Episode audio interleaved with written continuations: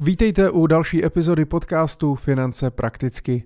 Moje jméno je Michal Doubek, jsem finanční poradce a lektor finanční gramotnosti a již 15 let pomáhám ostatním pracovat s jejich penězi, učím je finančně plánovat a efektivně dosahovat finančních cílů.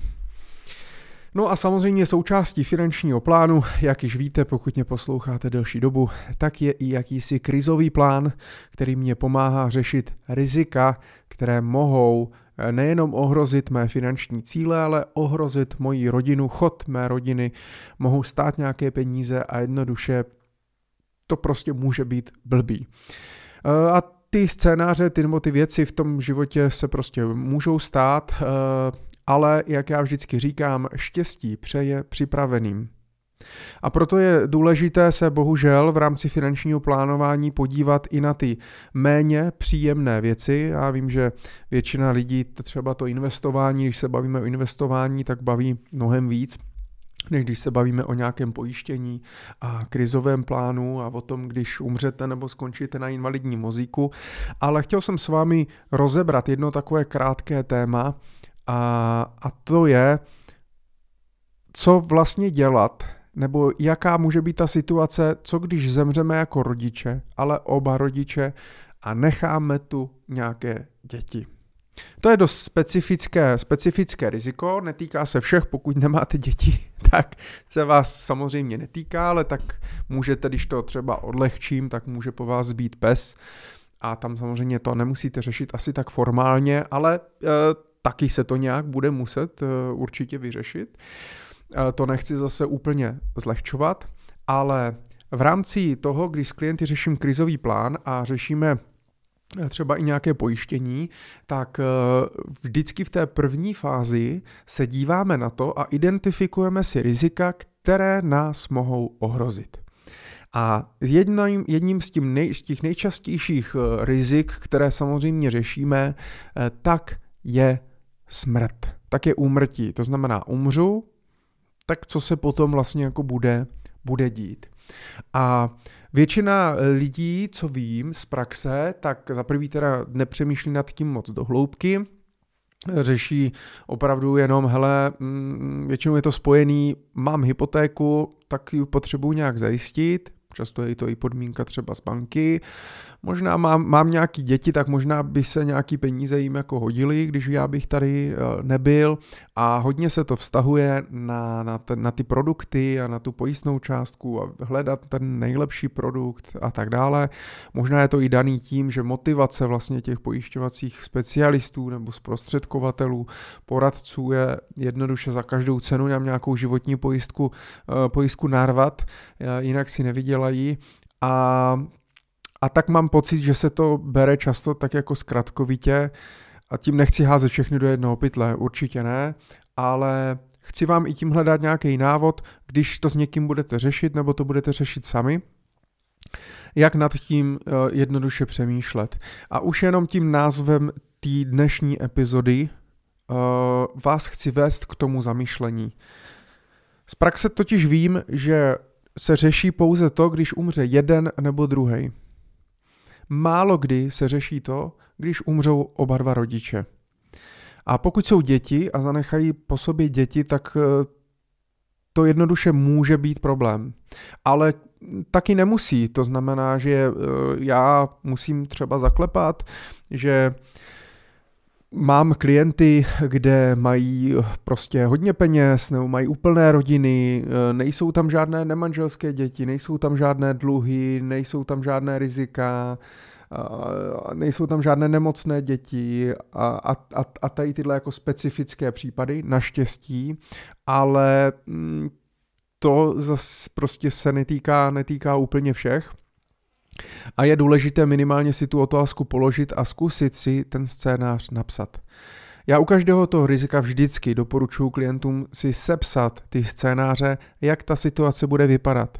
Dobře, začneme tím, umře muž, jak to bude vypadat, kde kdo bude bydlet, kdo jak se bude starat, co se musí splatit, eh, kdo mi pomůže, kolik mám peněz, budu chodit do práce, nebudu, budu muset zaplatit chůvu. Jednoduše si představit, jak ten život bude vypadat. A z toho mě vyplynou pak nějaké věci, které já potřebuju řešit. V tom dobrým případě se nic nestane. Budu dál bydlet tam, kde bydlíme, budu dál chodit do práce tam, kde chodím, dostanu k tomu nějaký důchod, Děcka dostanou nějaký důchod, mám rodiče, kteří bydlí vedle, ti mě pomůžou a pokračujeme dál. Nebo si vydělávám dostatek peněz na to, abych si zaplatil chůvu. Ono bude dost záležet taky na tom, kolik mě těch dětem, těm dětem je. Něco jiného bude, když mám doma roční miminko a umře mi žena. Něco jiného, když mám doma 15-letý dítě, který je samostatný a všechno dělá samo a už mě víceméně nepotřebuje. Mimochodem taková menší vsuvka přesně z tohohle důvodu doporučuju ty věci pravidelně aktualizovat. Ten život se jednoduše mění, mění se naše práce, tolik, kolik vyděláváme, to, kolik máme peněz, eh, to, kolik je našim dětem, to, jaký máme závazky, a toto je potřeba do toho finančního plánu vždycky aktualizovat, aby jsme neplatili třeba 10 let pojistku, kterou vůbec nepotřebujeme.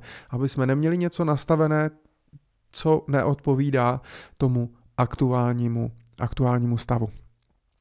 A jeden právě z těch scénářů je, eh, když umřou oba dva rodiče. A já jsem nad tím samozřejmě, než jsem měl dítě, tak eh, jsem nad tím nepřemýšlel vůbec, mě to nezajímalo, neměl jsem ani zvíře, ani dítě, takže já když umřu, tak prostě umřu a vlastně se nic moc jako nestane, nikdo finančně se trápit nebude. A dneska po tom, co už mám syna, tak to může být trošku, tak to může být trošku jiné. A pokud umřeme oba dva, tak je e, problém nejenom finanční, ale to, eh, kdo se vlastně o to dítě bude starat. A teď já musím vzít v potaz a to je dobré si prostě napsat, protože eh, z praxe vím, když se s, když s těmi klienty bavím už posledních 10-15 let, tak automaticky tak nějak berem, no postarají se rodiče. Asi. A protože kdo jiný? Jakože prarodiče, myslím. A teď, když začnou nad tím přemýšlet víc do hloubky, tak najednou třeba zjistí, že aha, no jo, ale naši se rozvedli, Uh, táta prostě má samostatnou rodinu a je pryč, nejeví zájem, máma je na to sama, uh, už je v důchodu a má nějaké zdravotní problémy a vlastně by to ona jako pomůže o víkendu nebo pomůže odpoledne pohlídat, ale že by se vlastně o měla o naše děti starat na full time, hmm, to může být najednou jako úplně jiná situace. Nebo a mám hodně klientů ze Slovenska, tak často oni jsou tady sami a celou rodinu mají na Slovensku. Takže to dítě by se muselo přestěhovat teda asi na Slovensko, pravděpodobně, anebo půjdou ty rodiče sem, byl by někdo ochotný, když to přeženu, jsou, je vůbec někdo ochotný v mé rodině se vlastně postarat o ty děti. Já mám třeba sestru, věřím, že kdyby bylo nejhůř, tak by se zvládla postarat, ale sama má tři děti. Dám jí ještě prostě další dítě a to si dokážu představit, kdybych měl třeba tři děti, takže bych jí dal další tři děti a tím by pádem měla být jako šest dětí, jak by to asi jako zvládla a tady to třeba už není ani o financích, protože já se můžu pojistit třeba na 10 milionů korun, když umřu, takže ona jako obmyšlená osoba dostane 10 milionů, ale bude mít čest dětí, jako kdo se o to bude, kdo se o to bude starat takže bych musel řešit alternativu třeba mých rodičů. No a tam už jako si nejsem úplně, přiznám se, že si nejsem jako úplně eh, jistý a eh, tady na sebe napráskám, že je to věc, kterou jsem si dal právě za cíl v roce 2024 eh, to zaimplementovat do mého nebo aktualizovat můj krizový plán a toto nějak, toto nějak vyřešit, protože rodiče mi stárnou a, a mm, těžko říct a to mám štěstí ještě v uvozovkách, že mám jenom jedno, jenom, že mám jenom jedno dítě. Ale uh, asi chápete, kam tím, kam tím vším mířím a co jsem dnešní epizodou chtěl, chtěl říct. Vůbec to nadhodit jako myšlenku, že by se to prostě mohlo stát. Přijmout to, že by se to mohlo stát a sepsat si ty scénáře a můžou být třeba tři. První scénář bude u jedněch rodičů, druhý u druhý, třetí u sestry eh, a čtvrtý scénář prostě bude muset jít do nějakého dětského domova. Eh, to je ta horší varianta, zatím se mi to nestalo, ale může se stát. Dívejte se, jste jedináčci, od manželky rodiče už nejsou, eh, já mám jenom mámu, no a ta by to, a ta nevím těžko říct, jestli by to prostě zvládla, nebo může být nemocná, nemusí mít rodiče už vůbec. On je to asi extrém teda, že by neměl ani já, ani partnerka nebo manželka rodiče a ještě by byl jedináček, tak je to asi dost specifický, ale může to najednou vyplynout, a teď co já s tím dítětem, jako co to dítě bude dělat, když má třeba 3, 4, 5 roků? Jak se to chová, co mám dělat. To se přiznám teda, že pokud by to bylo v takové extrémní situaci, tak já ani, tak ani nevím, eh, co bych dělal, no ale přesně proto děláme tady tohle cvičení a proto nahrávám tu epizodu, kdyby náhodou vám ta situace vyplynula.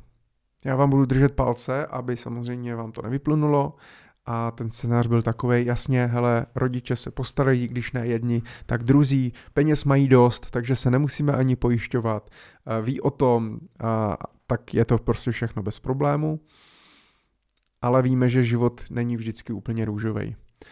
A z těch scénářů hlavně, co je důležité, vám pak vyplynou nějaké kroky. Takže první věc, vůbec to těm rodičům říct, že byste chtěli, aby se stali opatrovníky mých dětí, pokud by se se námi něco stalo. Vy můžete si možná myslet, že to berete automaticky, oni si to tak úplně myslet nemusí. Takže uh, s těmi potenciálními opatrovníky je dobré uh, jim to nějak říct a nějak je o tom informovat.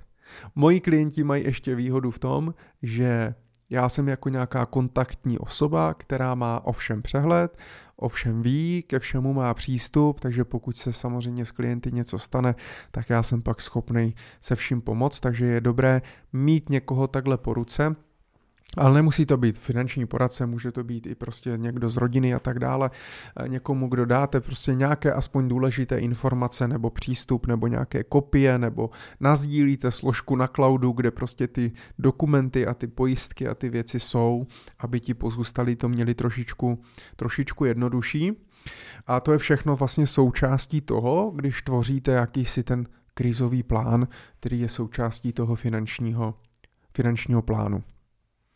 Bohužel opatrovník nelze eh, stanovit dopředu, protože o opatrovníkovi rozhoduje opatrovnický soud. A jasně, že samozřejmě ten opatrovnický soud nezvolí Pepu Vomáčku, vašeho kolegu z práce, a bude se dívat samozřejmě vždycky po příbuzných, těch nejbližších příbuzných, ale pokud třeba máte nějaké horší vztahy, může se, už jsem zažil, že třeba nechceme, aby se o naše děti staral prostě eh, můj táta, který se rozvedl a tak dále, ale děti má rád, bere si je, ale já nechci, aby se o ně staral, nebo něco, může tam něco být, nějaké rodinné vazby a tak dále. Chci, aby se starala moje máma nebo moje tchýně.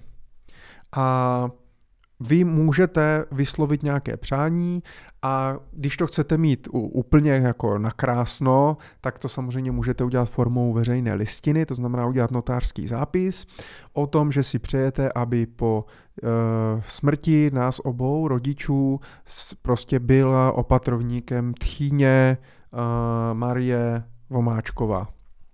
A ten opatrovnický soud na to musí přihlídnout. Neznamená to, že za každých okolností bude Marie Vomáčková opatrovník, ale myslím si, že to mů, jako může hrát poměrně eh, silnou roli v tom rozhodování eh, toho eh, toho soudu. Tedy to, pokud byste to chtěli mít úplně jako krásně a ve chvíli, kdy třeba ještě budete řešit závěť, tak rovnou, a budete u toho notáře, tak rovnou bych udělal i, i, i tady toto a nebo případně pak třeba před dvěmi svědky, tak zase jako když píšete tu závěť, tak ono to můžete asi přidat i do té závěti, těž, když, když to děláte jako soukromou listinou, uh, tak přidat do té závěti, že byste chtěli být, kdo by měl být vlastně tím opatrovníkem. Pokud je vám to jedno a prostě ty rodinné vazby a ta rodina je samozřejmě v pohodě, ty vztahy jsou dobrý, nebudou se hádat, kdo, kdo si vezme na full time vaše děti, tak pak to samozřejmě řešit nemusíte, ale určitě je dobré vědět, eh, jak, jak, jak to funguje. A tyto věci vždycky vyplynou právě, když se o tom tématu začnete bavit. Mnoho klientů mi právě říká, nad tímhle jsme nikdy nepřemýšleli, Tohle nás nikdy nenapadlo, vůbec nevíme, jaký bude scénář, vůbec nevíme, jak to bude vypadat. A já jim vždycky říkám, a od toho tady jsme, ale aby jsme to v klidu mohli, aby jsme to v klidu mohli probrat, a je v důsledku jedno, jestli pak bude nějaká pojistka nebo nebude, jestli bude muset řeš, dělat nějaké řešení, ale my potřebujeme se dostat, jestli je to riziko, který prostě ohrožuje naše děti, případně naši, uh, naši rodinu. A pak, pokud ne, tak to nemusíme řešit a pokud ano, tak hledáme nějaké řešení, hledáme nějaké, vytvoří se nějaké akční kroky a už si to potom zaimplementujeme do toho krizového plánu. Tak já doufám, že pro vás dnešní epizoda byla inspirující a ne úplně odstrašující a ne úplně negativní, ale jsou to věci, které se prostě musí udělat a doporučuji se nad tím zamyslet. Pokud byste s tím samozřejmě chtěli nějak pomoct, chtěli byste se o tom s někým pobavit, Můžete určitě využít uh, variantu placené konzultace, pokud byste hledali někoho na dlouhodobou spolupráci, právě aby vám tady tyhle věci hlídal, měl k tomu přístup a měli jste k sobě někoho, uh, kdo vám s tímhle může pomoct, můžete samozřejmě oslovit i mě. No a budu rád, eh, když eh, můj podcast Finance prakticky budete sdílet dál a pokud si nechcete nechat eh, ujít nějaké další informace, můžete se nově přihlásit k mému finančnímu newsletteru na webových stránkách www.michaldoubek.cz lomeno newsletter. Tak já už vás nebudu dál zdržovat. Děkuju a mějte se krásně.